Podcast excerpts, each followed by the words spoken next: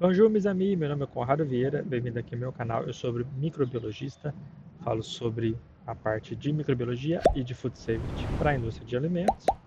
Se você ainda não é inscrito, te convido a se inscrever no meu canal, deixar o like e ativar o sininho para receber as notificações aqui no YouTube. Se você está vendo pelo Instagram, me, é, me segue aí. Só procurar com a, arroba Conrado Vieira ou apontar seu celular para o Q R Code que você vai me encontrar.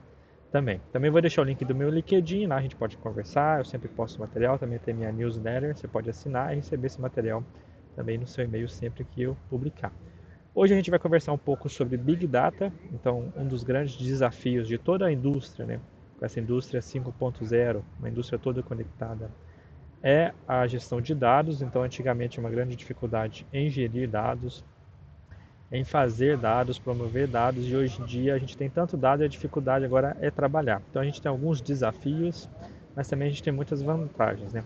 Então como gerar dados? Então a gente tem várias formas de gerar dados dentro da indústria de alimentos, desde o mais básico, o quanto está sendo produzido, custo de matéria-prima, rendimento da sua matéria-prima para o produto final, né? Custos com a parte de controle, controle microbiológico, a parte físico-química.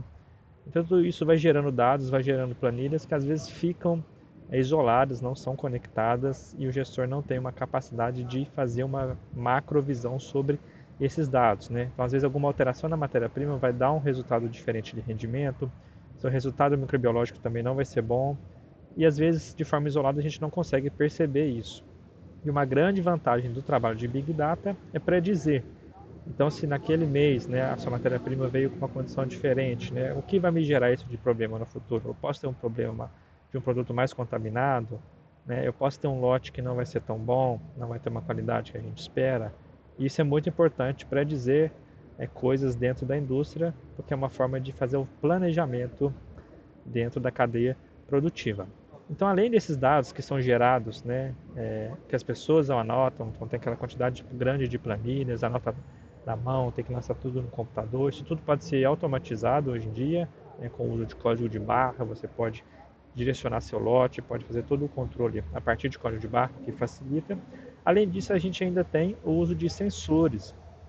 Então, na indústria de alimentos, por exemplo, a indústria de lácteos, pode ter sensor é, na parte para medir a temperatura do leite, medir a acidez, né, medir vários fatores aí que pode ser é, alimentar os bancos de dados em tempo real. Na parte de higienização também, o quanto que eu estou gastando em produtos de higienização, quais são os resultados microbiológicos.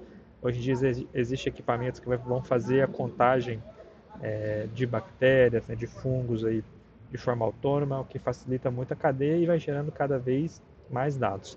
E aí, com quanto mais dados, mais força computacional, né, maior força computacional você vai ser vai ser necessária para poder processar esses dados. Então, os grandes, um dos grandes desafios hoje é a força computacional.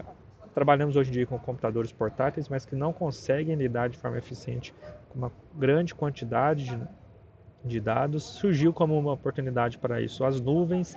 Então, a gente tem alguns serviços como da I B M, da própria Amazon, eles têm um servidor com supercomputadores em que você pode fazer o processamento desses dados.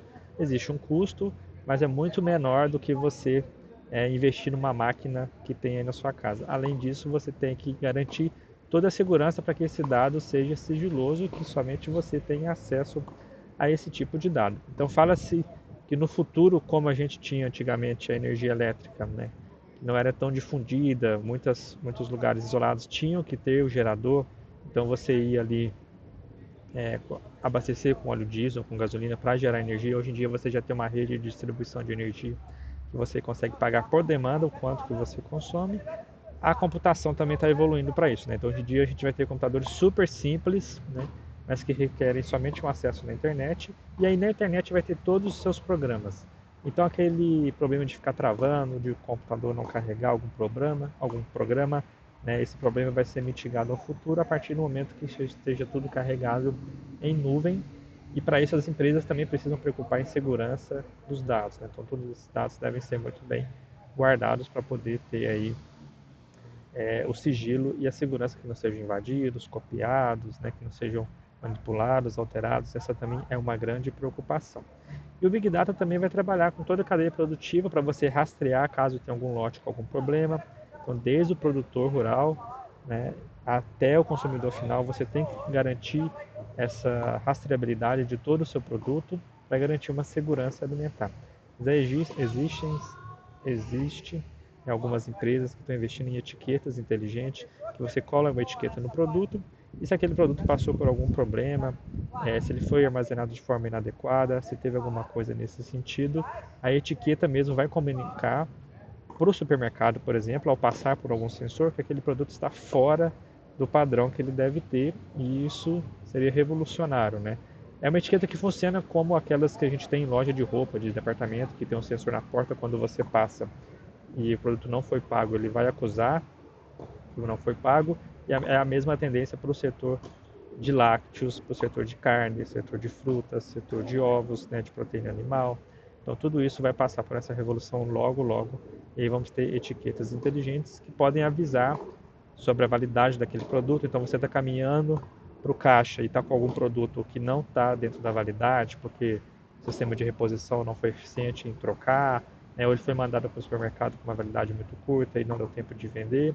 Ele vai te avisar, isso é importante para o supermercado, é importante para o consumidor, e logo, logo tudo isso vai estar aí é, entrando como uma forma de revolução na indústria cinco ponto zero.